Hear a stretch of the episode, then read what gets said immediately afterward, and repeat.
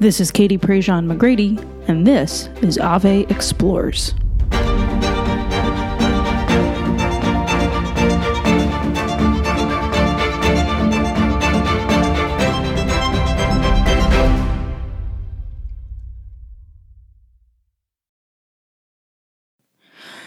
At the top of the episode this week, I want to make a quick clarification. So, oftentimes with Ave Explores, we record these podcasts a, a good month in advance of when they're going to be released, just based off of timing and you know needing to get people on the schedule. So, the conversation today which is now being released in late February of 2021, was recorded in early January of this year. So some of what we talk about is a little more timely to what was going on in the United States of America at that particular moment. And of course, colored the conversation that we have about the church in America. I still think, of course, it's very relevant, but I, I wanted to make that clarification. That as my guest today, J.D. Flynn, the, the co founder and editor of The Pillar, a new Catholic news media uh, outlet, we chat about the American Catholic Church. And, and let's be frank, let's be real. I imagine most of our listeners are American Catholics, or at least know uh, kind of what's going on in the American Catholic Church, which is namely that there seems to be quite a bit of tension and division oftentimes in the American Catholic Church between different ideologies or different preferences or even just different opinions on, on how to address the current moments that we find ourselves in as Americans and as Catholics when we're thinking about Catholicism around the world, uh, my own country of origin, the United States of America, uh, the country where most of our listeners probably live, is one that needs to be looked at. And JD is, I think, the perfect person to help us dig into that, to look at the nuances, to unpack what is going on, what isn't going on, what's important, what's relevant, how to discuss these things from a news media perspective. That's our conversation today. This is, of course, all part of our Ave Explore series on Catholicism around the world. You can find all of the content we're creating, other podcast episodes, Facebook Live conversations, social media exclusives, articles. All of that is available at AveMariaPress.com. I'd encourage you to go click on the website, sign up to get the weekly emails, which will come to your inbox with all of that content that we're creating. Today's conversation is one that I think is very enlightening, one that's a bit challenging, one that made me think about my own particular role in the American Catholic Church, and I hope will encourage you to think about that as well. So, without further ado, a conversation with my friend, J.D. Flynn. JD, thanks for coming back on Ave Explores. Thank you so much for having me again. You know, usually when I'm on a podcast one time, that's it because I, I don't tend to make a good first impression. So I'm I, am glad you're having me back. Thank you. Yeah. Well, now we're podcast and you've been on my radio show, so we're we're doing pretty good. Three for that's three true. so far. Yeah, that's um, true. Thank you. I'm glad to have you. You are the founding editor in chief of Pillar Catholic. Uh, tell me a little bit about your initiatives and what you're doing with that awesome. I don't want to even call it a ministry, but that work. Sure. Yeah, we're calling it uh, we're we're calling it a journalism project, and sometimes we we call it a sort of journalism apostolate. Although I, you know, again, it's a little bit tricky, but at least this work that we're trying to do, I think, for for the Lord and and for the kingdom. Yeah. So I am I'm the co-founder of um, of the Pillar PillarCatholic.com with uh, with Ed Condon, another canon lawyer and a Catholic journalist who uh, who is also a friend and with whom um, I've been working for a while. And um, Ed and I um, founded uh, the pillar to um, to create a space where we could kind of um, step back from the day to day of the news cycle um, and uh, to try to do some work to try to do more um, investigative work. We have known um, in the past few years that there's a lot of investigative work to be done. I think everybody in the church has known like when the mccarrick report came out there were a lot of uh, answers in the McCarrick report, but a lot of unanswered questions and, and a lot of questions that we thought um, deserved attention. So we wanted to uh, to step back and to be able to to do some of that investigative work, and at the same time to be able to look um, kind of at the big picture, not just to look at the problems, which is what investigative work tends to do, but to um, look at solutions what's working what's really working in the church what what isn't working in the church um, what could be uh, what could be imitated in other places you know how can we learn from each other? And you know sometimes um, sometimes we have uh, i think the, there's just sort of momentum that gets sort of that builds up around an idea in the church or a ministry in the church or a project in the church where everybody's like, yeah, this is the thing, this is the future, and uh, and we've noticed that ourselves with lots of things that we're interested in or excited about. But what one of the things that we wanted to do was kind of like see if we could be more objective at looking at mm. um, particular projects and ministries and apostolates and saying, uh, you know, um, to what degree are they really bearing fruit? What fruit are they trying to bear, and to what degree are they really bearing that fruit?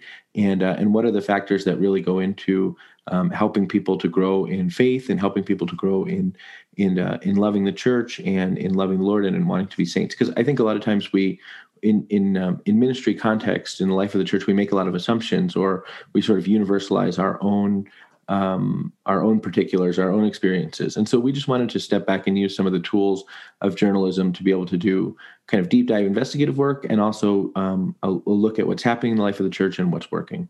Yeah. Well, you said something in that that immediately struck me. The investigative part is so essential because it maybe maybe it's just because we're so connected online maybe it's just because it's the information highway in the 24 hour news cycle but it feels like more is going on in the life of the church now than ever before it's not to say that like the church was boring in the past, but it yeah. feels like we know more of what's going on. I mean, if you were to have a conversation with my grandfather, you know, as a Catholic in the 80s, like he didn't necessarily know what was going on at the Vatican or like wasn't getting tweet updates about the McCarrick report and when it was actually going to come out and what it was going to contain. But yet that's common dinner conversation around my table.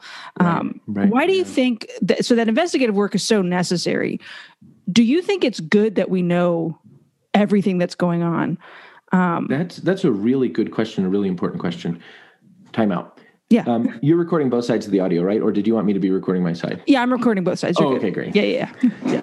That that's a really good question and a really important question. Do we benefit from knowing uh, as much as we know, or as, as much as ex- as much as is accessible to us?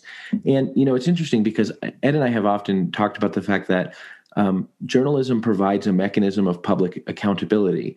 Um, that is to say, people behave well when they know that their other people are watching or what they mm-hmm. do is going to be seen. But the only way to provide a mechanism of public accountability is to sort of impose other people's bad behavior on on a set of readers or something like that.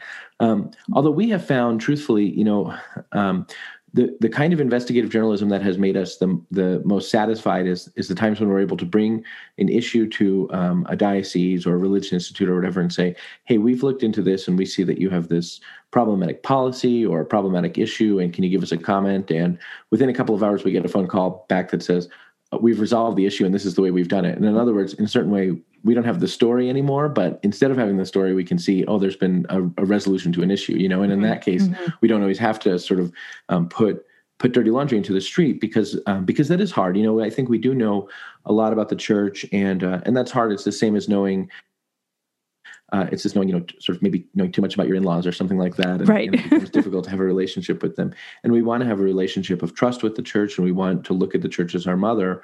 And sometimes knowing about the sinfulness of, especially the church's leaders, can can be a challenge to that. Um, I guess I would say I really and truly believe that. Um, and, and I've seen this manifest. I, I, hope other people too, but I really and truly believe that bringing things um, into the light is uh, is the is the single best way to sort of bring them to the Lord hmm. for mm. um, for His healing, to bring grace into a situation. And and I know that from my own life. You know, I kind of can't I, I can't um, I can't address a situation of sinfulness in my own life sort of by pushing it down, right? I can address it by bringing it to the Lord in, in the sacrament of confession. Mm-hmm. Or I can't address a problem in my marriage by sort of just like internalizing it and internalizing it. I can address a problem in my marriage by, you know, sitting down with my wife and saying, hey, this is something that we're struggling with and what can we do? And then hopefully we can talk about it and then also pray about it. And in a certain way, if, if our work in, in journalism in the sphere of the of, of the church is to bring things to the light so that we as a as the communion of the baptized can ask the Lord to give us healing for them, well, um, thanks be to God for that. I'm, I'm glad about that, and I think that's true. But I would also say that for people who find um, that reading too much news about the Catholic Church or knowing too much about sort of the leaders of the Catholic Church isn't um, beneficial to their spiritual life or is harm for their spiritual life or it's making them cynical or just overwhelmed they should just stop. I mean, mm-hmm. we at least I can say at the pillar, um, we would rather people are pursuing um, the path that is helping them to become uh, a saint, helping them to be in intimate union with God, than we would have them clicking on our stuff. Mm-hmm. You know what I mean? Mm-hmm. Um, and, uh, and and obviously, um, it's helpful for us when people read our stuff. Um, it, it, and, and is helpful for for the kind of work that we're trying to do. But we would much rather people do uh, people make their own discernment with their with their family, with a confessor or spiritual director about how much media to consume. Because I think all of us have to do that all the time. When mm-hmm. is too much? Too much. Yeah. And uh, and you know, as parents, we make that decision for our kids to some extent. When it's even just like too much Mickey Mouse Clubhouse or something too much. and um, I think that's on know. right now in my living room. it's the Mickey Mouse Club. Yeah, yeah, uh, it's on a lot here too, um, and we have to make a decision too, especially because it's not just a cle- difficult ecclesiastical news. We also know far more about our political leaders than mm-hmm. you know we ever have before, and um, and and other big public figures, and that's just such a such a challenge, you know. I think it's interesting that as American Catholics, the news is often it seems to be about what's going on in the American Catholic Church or I mean obviously like of course I'm living in Louisiana you're in Colorado we are in the United States of America. I'm sure there's commentators in England there's there's commentary happening in Africa there's commentary happening in Italy itself on the ground but it seems sometimes that in American Catholicism um, and I'm saying American Catholicism very colloquially it's Catholicism and we are American Catholics. Yeah. Um, that this immediate divide kind of goes up on any issue. Uh, so, like today, we're recording, and the Vatican has has released this information about acolytes and altar servers. Mm-hmm. And like within 10 minutes of seeing the post this morning that the Pope changed something, I without even clicking on things, I knew commentary was going to come from different right. sides. I knew that right. there was I was like this is not a good day for Twitter. Like I'm just going right. to avoid it because I don't want I don't want to see the the it's not even banter because banter is almost playful, like the arguing right, right. and the infighting. Yeah. Is that a uniquely American thing, or have you seen that in your travels? Like, there's huge divides happening in the news reporting in Africa. There's huge divides happening right. in England or wherever wherever you've been, boots on the ground.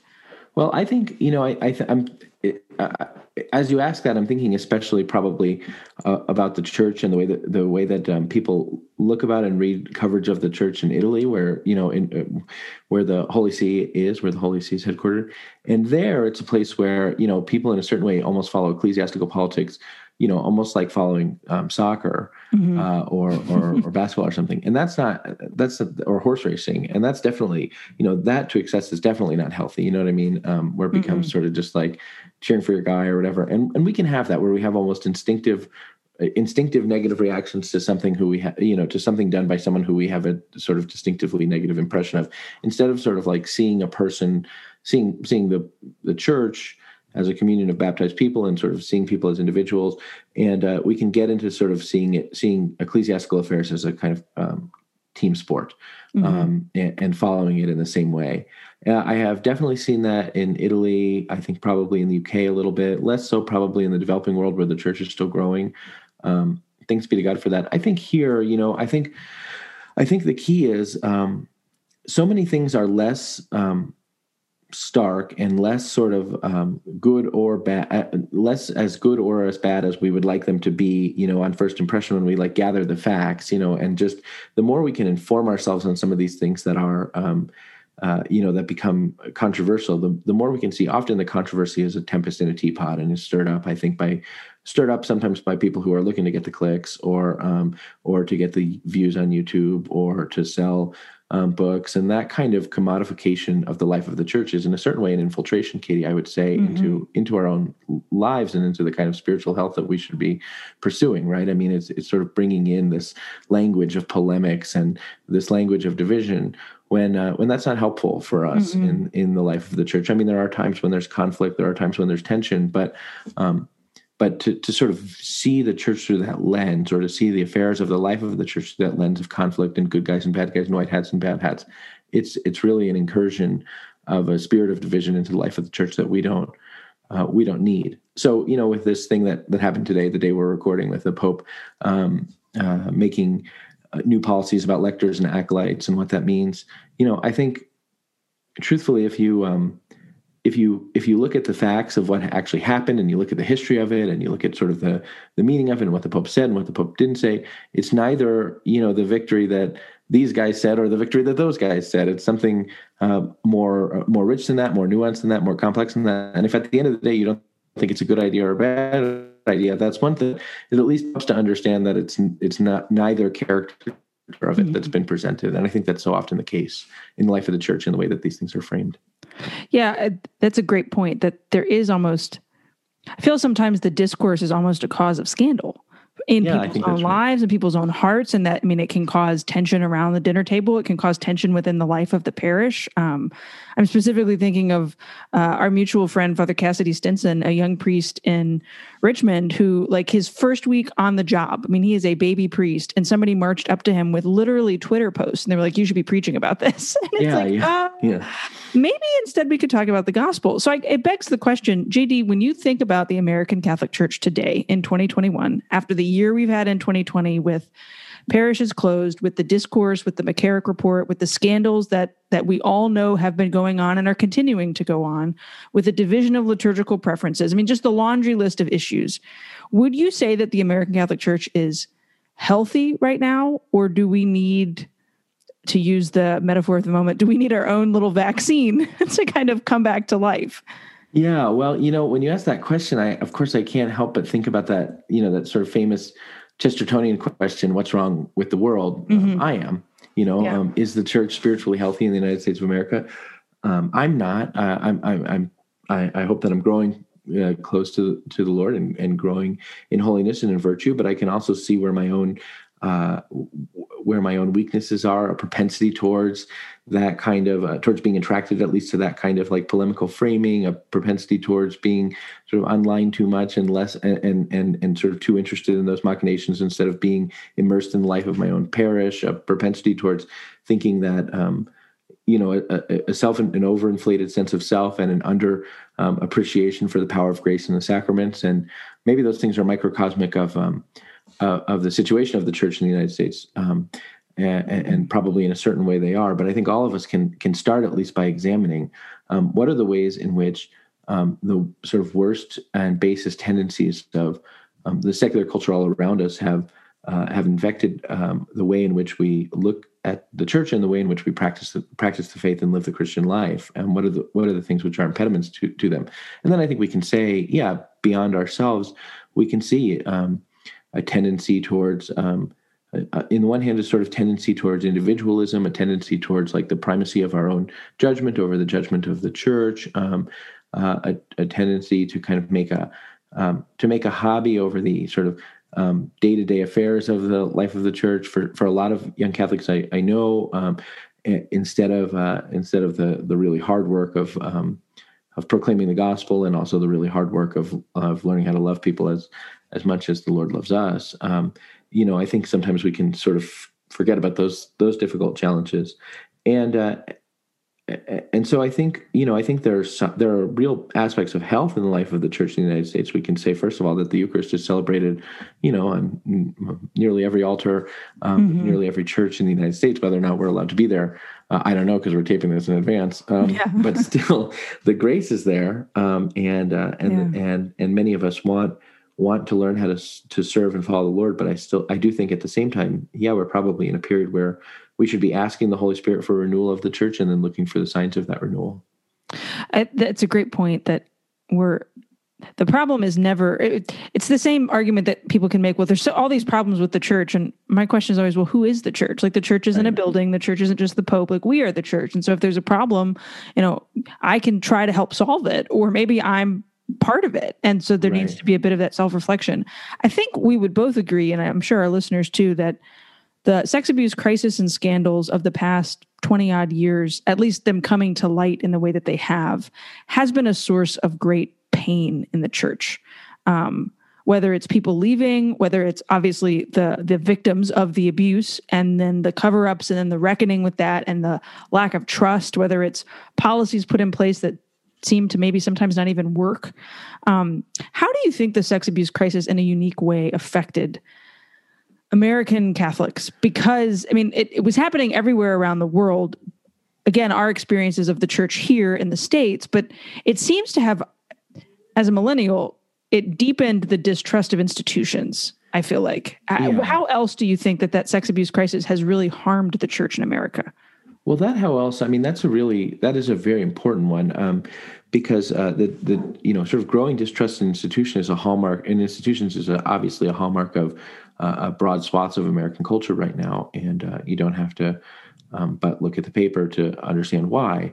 Um, and uh, you know, I think the sort of second wave, the 2018, the McCarrick wave of the sex abuse crisis in the United States, I think was such a sobering and difficult moment for a lot of people because a lot of us, um, you know, grew up or kind of came of age uh, uh, watching what happened in 2002 with the sex abuse scandal of 2002, and then believing um, the church sort of saying, church leaders sort of saying, "That's in the past. That's in the past. That's in the past," and and we've handled it. And then in 2000, and sort of being willing to put our trust in that. And I, I, remember really sort of believing the idea, oh, that's all just sort of a fanciful creation of the anti-Catholic liberal media and those kinds of things. And then, um, and then realizing, I think, the degree to which no, this is a problem of the right now, and uh, and this is a problem that has been uh, only partially handled. Mm-hmm. And um, and this is a problem of ours, not a problem of the anti-Catholic liberal media, so to speak. Um, really, I think the first wave said um, there are people in the church who are doing bad things.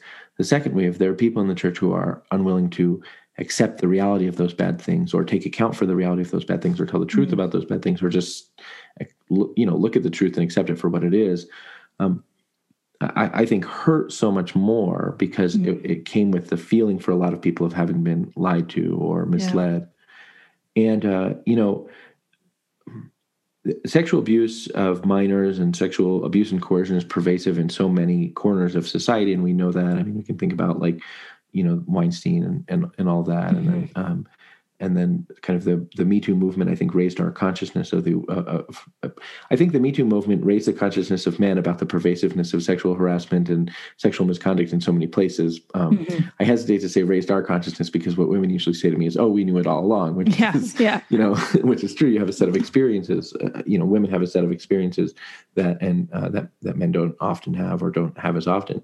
Um, but but um, so it's true that we know that like sexual perversion and sexual immorality and harassment and coercion those things are pervasive in many sectors of society um, and are, are covered up in many sectors of society or denied in many sectors of society or obfuscated.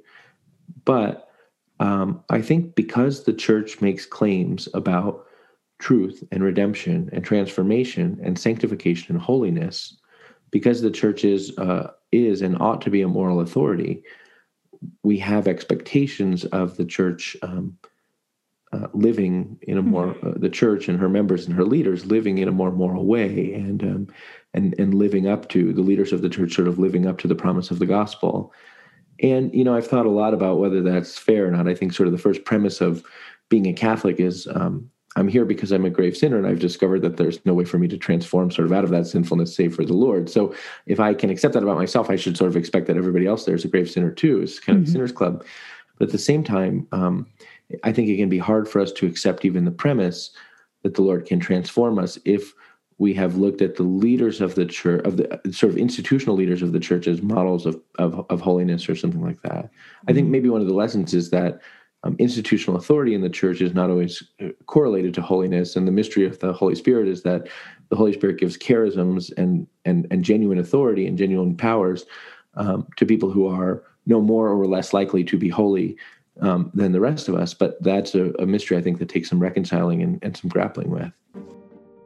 I hope you're enjoying this conversation with JD Flynn, the co founder and editor of The Pillar Catholic News. You can find all of the content that we are creating for this Ave Explores series on Catholicism around the world over at avemariapress.com. I'd encourage you to click over there, find uh, how to sign up for our email so you can get all of the content straight to your inbox every week articles, podcasts, videos, and more.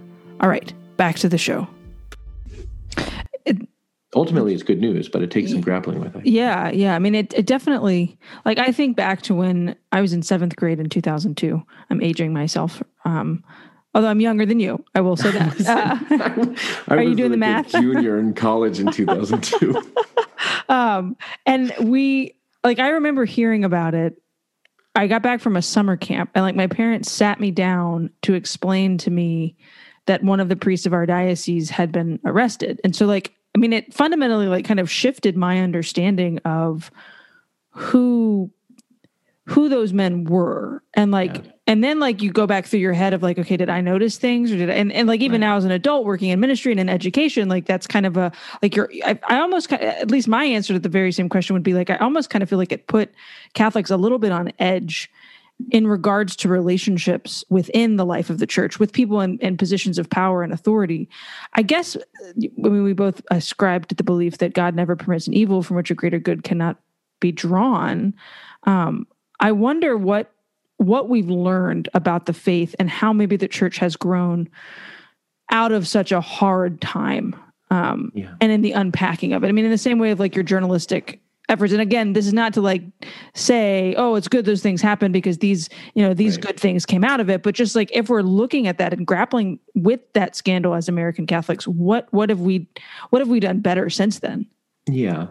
Well, I mean, I'd like to think that institutionally, I mean, I'm, I think institutionally, you know, thanks be to God. First of all, that the McCarrick scandal even happened in 2018 is a sign of um, a, a, set of decisions by Pope Francis that um, that brought to the fore accusations of mm-hmm. sexual abuse and coercion on the part of a cardinal that had not been brought to the fore before. Right. So the fact that the thing even happened meant that the church was moving in the right direction towards accountability and transparency and and those kinds of things, and continues to. And in fits and starts. I mean, some things that that the church is doing right now with Vos Estis Lex Mundi and these other policies are working really well, and some things are not working really well. And sometimes you talk to um, sort of uh, institutional church leaders and you think like, oh, they really get it. And sometimes you talk to them and you think like, I wonder if they've been listening. Mm-hmm. You know, so it's it's fits and starts, which is always the case. Uh, I think for which is always the case, and I think it's good to recognize that there are really there are real positives there on that front. I, I think at a deeper level, um, I think for a lot of people there has had been um, a sort of implicit perhaps even unrecognized correlation between authority in the authority in the church and holiness or um, or status in the church and holiness. Like wow that person must be um, you know the, a, a, bishop. A bishop must be really holy and a cardinal is um, extra holy. And um, or you know um, to bring it to the to the lay level wow that person came and gave a powerful speech at our school or pair or powerful, powerful parish renewal mission. That person must be uh, really close to the Lord. And it's funny because God gives gifts to certain people, whether they're sort of formal, the formal charisms of authority and, and things like that, or um, charisms of being a good teacher or being a good. Uh, but those things are not sort of one to one correlated to the moral life, right? So a person mm-hmm. who genuinely has good gifts can also be abusing and uh, abusing those gifts, whether in an institutional way or in a personal way. And uh, and so I think we can. I think the good that comes out of kind of recognizing that is recognizing that um, holiness is um, for all of us, and that all of us can be, uh, all of us have the possibility of being holy, and uh, and and that like being holy isn't something that's sort of reserved to mm-hmm. professional Catholics in, in one way or another. In fact, professional Catholics are arguably sometimes less likely maybe to be holy. I don't know. Um, and I say that as a person who probably fits into that classification and has like three Myself virtue, too. you know, maybe one virtue, maybe. Um, and so, um, so I, I, think that's a good thing. I think the other thing is that the, you know, the church has long said that, um, you know, uh, it's important for victims, uh, victim survivors of abuse to be able to share their experience. And I've seen the, that victims, that in some cases, the voices of victim survivors have really led the way in the past year. So we're hearing experiences more and being able to be shaped by the hearing of those experiences and uh, and and then I think um, a lot of people I think have experienced anger or despondency or discouragement or frustration or rage um, o- over these things, and um, and that's not a good thing. Um, but well, what is a good thing, I guess, is that it po- that points to the fact that we all know sort of innately that there's a mm-hmm. thing called justice, and but but it, but it's it's too bad that this has happened um, in the sense that none of us should have to experience those things, but what has happened, I think, or I hope, is um, that we've all learned how important it is that we turn to the Lord with these things in a real way and give them to Him. And I, I hope that we've all learned that we can can give them to the Lord. I mean, I mm-hmm. really one of the most powerful images for me of 2020 was Pope Francis, like with the monstrance in the rain, sort of mm-hmm. like asking God to heal us from a pandemic that you know it was March, so we all still thought it was going to like definitely kill every single one of us, right? And now now we know only some of us. Um, but but still, I mean, like the Pope really just like in a really natural, beautiful human way saying, like, God, please spare us this. And mm-hmm. I think mm-hmm. a lot of us have had to turn in prayer to the Lord since 2018, experiencing the challenges of the church in the United States, saying, God, please spare us this. God, please heal us of this. And when we're broken, um, and we know that we're broken, or when we're helpless and we know that we're helpless, um, the opportunity in that moment is a new level, a new kind of divine intimacy because we bring our brokenness, our helplessness, our inability to heal the situation to the Lord, and and we become perhaps like a child sort of sitting in his father's lap and his father's helping him with the thing and, and there's this moment of, of uh, there's this new kind of trust that's uh, that's that's built there mm-hmm. and i would hope in a certain way that um, a new kind of trust has been built for us in the lord and ask him to heal us and, and heal our church mm-hmm. i mean that healing i think is definitely happening, oftentimes in very unseen, quiet ways, not always when you're scrolling or clicking or even having like conversations with quote unquote people in power but it's it's yeah. the it's the quiet moments of parish life where you see people continuing to show up or where you have the mm-hmm. conversation like you said with somebody who has experienced intense hurt i think for a lot of us in 2020 that that's quiet work um maybe even some of like that that healing happening on a systemic level I don't want to say it came to a halt, but it became a lot more hidden because of COVID and because of yeah. parishes closing and because of of people having to stay home or watching mass online, which you know is is good, but like the least fulfilling thing in the world because it, I mean it's it's my husband likened it one time to like watching an NFL game when you've been to NFL games your whole life. And it's like, if I have season tickets, the last thing I want to do is actually watch it on the television. Right, right, you know, right, yeah. mm-hmm. how do you think American Catholicism, how do you think the American church is going to recover from the COVID crisis, which we still have no timeline on, right? Yeah. Like we thought, oh, by June for sure, like all those conferences in the summer are going to happen, and then they didn't right. happen. Oh, oh, yeah. by Christmas for sure, and then you know we're seeing lockdowns setting place again in Christmas, and and things are open where I am, for better or worse. Uh, right. Masks are required, and we can go in person. Thank God. How, how do you think we come out of this? Or like, if you could come up with your master plan, what would it include? Well, it's a good question. I mean, one thing that's kind of cool that has really struck me as being neat is there's a lot of data that, or not a lot of data. There are some surveys um, for, uh, that have been conducted from by pollsters that in which people say that they have the expectation of um, of, uh, of sort of practicing their faith, practicing religion, going to church more frequently once they're able to. Um, now I don't know if that's just sort of absence makes the heart grow fonder, and you you know or what, but but but a lot of people have said at least um, that they want to be going to church more often once they're able to go to church more often, and so that's an opportunity for the church. Now um, that's an opportunity for the church to find new ways to be uh, uh, welcoming, which sounds like a cliche, but what I really mean is to find new ways to like help people who walk into the door get plugged into a community that is uh, meaningful in their life, and to help mm-hmm. them find a way in which um, uh, Christ, the Lord of history, can also be the, the Lord of their life, and and that that's a real thing. So it is an opportunity. And one thing that I think is cool is that um, pastors, a lot of um, pastors that you and I know, have been, and, and, bishops too, have been really creative about different ways to kind of engage with people and connect with people during this uh, during this time. And uh, and I think it's going to require the same kind of creativity for people who walk in the door. But I also think um, but I also think the truth is, you know, before the pandemic, we were already facing, before the pandemic and even before the scandal, we were already facing an incredibly sort of stark prospect with regard to the decline of religious practice in America. That fewer and fewer people were, were identifying with anything, the so-called rise of the nones and all that.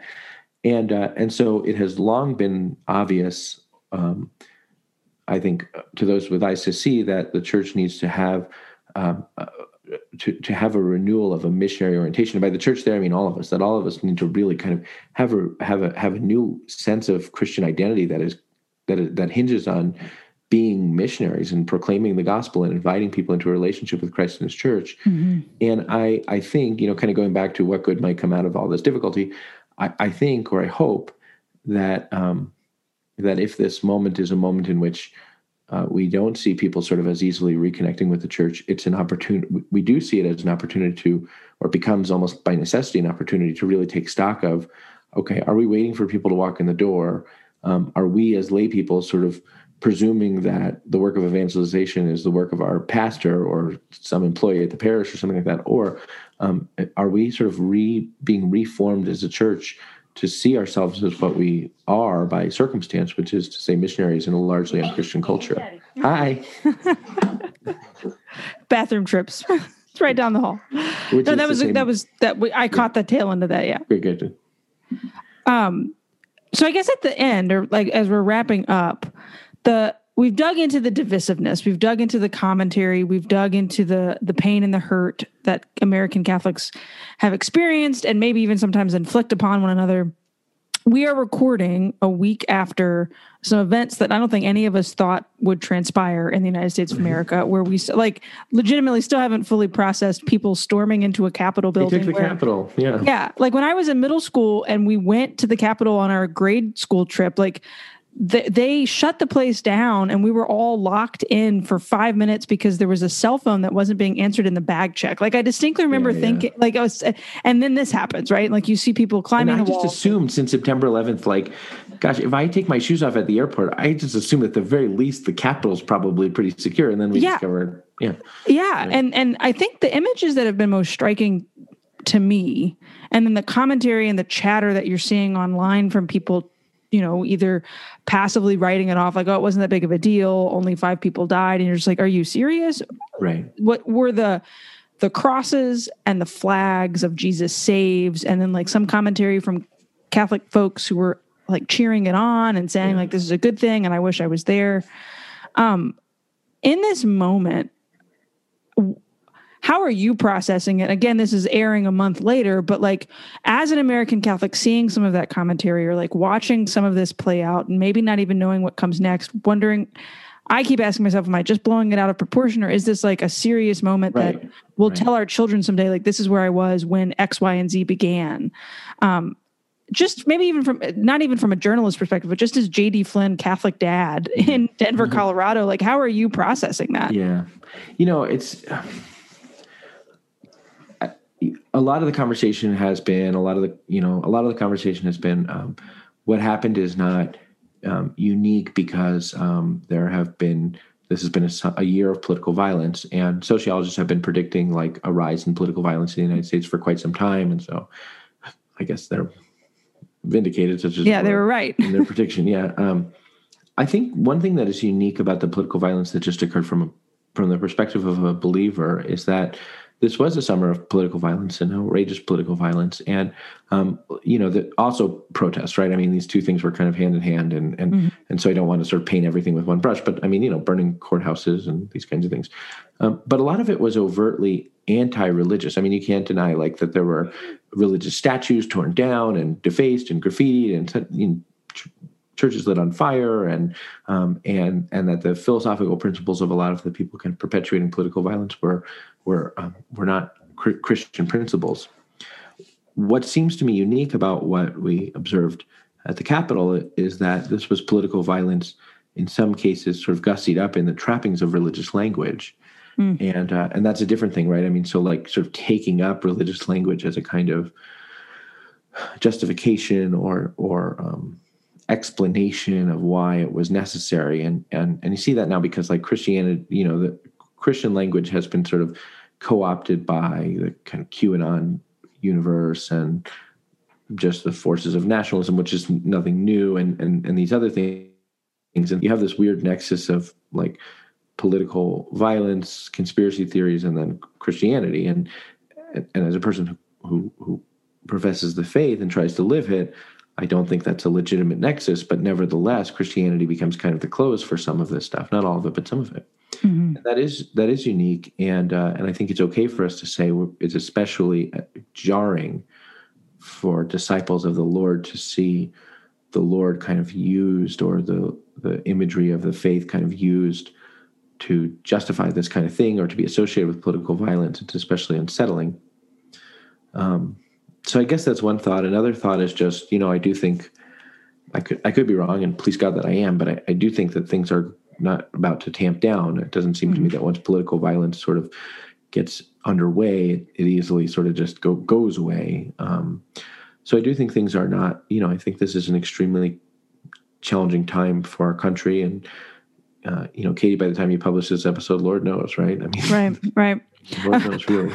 Part of me wants to drop it next week just so that it's timely, but I also Right, think it'd a exactly, nice little time capsule to look back on a month later. Yeah, I mean, it would be interesting as a time capsule, uh, but you know, um, believers are both um, citizens of the countries in which they live and citizens of an eternal city, and um, we have an obligation to work for justice and um, you know, to work for truth in, in the circumstances in which the Lord has placed us. But our primary obligation is to um, uh, is to make it to the end of our pilgrimage to, to to the heavenly banquet and to get as many people there with us as we possibly can and we don't want to um, we don't want to lose sight of that i think there's a temptation to sort of become so enmeshed in the temporality of like very serious and real and egregious political problems that we we, we don't have the kind of detachment from the things of this world that believers ought to have to be able mm. to say as bad as things are you know to take the cliche you know, god is in control and as bad as things are there's a limit to what i can do and the limit of what i can do is um,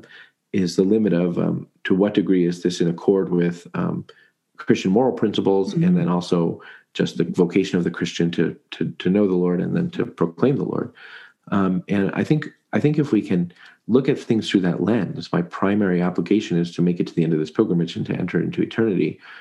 We, we we're kind of, I think, moderated or temperate, tempered or or um, set apart by that perspective in a way that helps us to to evaluate what's happening and see it in light of the eternal reality, um, and um, to know that our destiny is not t- is not wholly tied up in the affairs of this world, um, mm-hmm. but, in, but in the affairs of the Lord um, that our business, as it were, you know, that that we, uh, uh, as it were, ought to be looking towards our Father's house and to be yeah. our Father's business. And I think that gets harder and harder. But I think, you know, in season and out of season, we're called to know God in contemplation and to proclaim the kingdom. And that's our that's the those are the primary things which, you know, to, to love the Lord our God with all our heart, our soul, and all our mind, and to love our neighbors ourselves. Those are the things that the Lord actually told us to do. And it seems to me that if that's the perspective that those have primacy, that at least for me has been sort of a helpful lens for knowing what I should be doing in a, mm-hmm. in a time like this. I think that's a, a perfect place to to end and, and, a, and a very encouraging word in what is I don't know about you, but I'm anxious, like an anxious moment, like a, like I don't know what's coming next. Like I don't, you know, sometimes even feel like I don't even know what I can say to the person that's sitting next to me in the pew. Right. Because yeah. it's like, where do you fall on the spectrum? And like, I, I, just don't feel like that's how we should be as Catholics. Yeah, I, I totally agree. You wrote an excellent piece about this on the Pillar. Um, Thank you. Where can we find more about you guys and subscribe to your work and support you? Sure. So our project is um, is www.pillarcatholic.com, and our project is our aim is to spend most of our time doing deep dive investigative work, but to continue to produce some analyses and short form reporting and explainers and profiles along the way. And uh, and so we publish that at www.pillarcatholic.com, and you can also sign up there for um, our newsletters, and then you won't even have to go to our site. You'll just get our stuff in your inbox on Tuesdays and Fridays and uh, and um, what we do, what we produce is free. Um, you can sign up to uh, uh, to pay for it. We think it's worth paying for, but um, we think it's worth getting in your hands too. So uh, so it's free for you one way or the other. Um, and uh, and thanks, Katie, for letting me letting me talk a little bit about the pillar. I appreciate it. Absolutely, and you've got a podcast. Oh yeah, and we have a podcast. Yeah, we do. we do Plug a podcast, Pillar Podcast. Uh, the Pillar Podcast. You can get it wherever you get your podcasts, and uh, and it's a weekly look at um, at the news in the life of the church and the life of the world from the perspective of faith. Awesome. We'll yeah. have that all down in the show notes. JD, thanks for joining us. Thank you. Thanks for having me. I appreciate it. You know, when we think about the church from a global perspective, right? When we think about Catholicism around the world, literally the name of this series, something profound happens, right? We begin to think about things in a very particular and personal level as we think about the church on a very big, global, universal level. I know for one, after having this conversation with JD, thinking especially about the church uh, and the, the different challenges that we have faced with the pandemic, you know, I, I thought about my own parish. I thought about the ways that my pastor has tackled the circumstances, the ways that my own personal faith life has been challenged or has grown. When we think about things from the 10,000 foot view, like we're doing with this particular series, I think what actually ends up happening is that we begin to see the very personal elements and aspects of our faith, and that's a good thing. That's something that can help us grow. That's something that can help us appreciate our faith, maybe live our faith, share our faith a little bit more.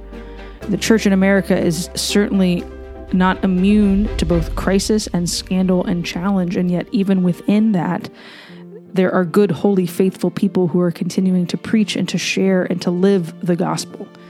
So, thinking about that and learning about that, thinking about it from our own particular parish perspective, our own diocesan perspective, from a, a larger scale perspective, in all of that, we can continue to grow in our faith, to continue to grow closer to Jesus Christ, to continue to share the good news. You can find everything that we are creating for this Ave Explores series over on AveMariaPress.com. Sign up to get those weekly emails. We'd encourage you too to, to listen to our entire podcast season. We've had some great episodes so far with Cardinal Napier of Durban, South Africa, Malcolm Hart from the Bishop's Office in Australia. Later this week, we have a conversation with Brenda Noriega about her experience of American Catholicism when she immigrated to the United States from Mexico. An excellent conversation that I loved having with her. She's also part of uh, a Vatican commission of young people, so she gets to see the church on a global scale quite frequently. I hope you tune back in. We'd, of course, be grateful a rating and a review of this show so that more people can find it, listen to it, get in on the fun. You can give that rating and review on Apple Podcasts, Google Play, Spotify, wherever you find your podcast. We'd be grateful for you to share it. We'd be grateful for you to give it five stars. Grateful for you to subscribe to the whole series. And of course, we are eternally grateful that you listened to us this week. And we hope you come back later in the week for episode two of this first week of our Ave Explores series. Thanks so much, and we'll see you soon.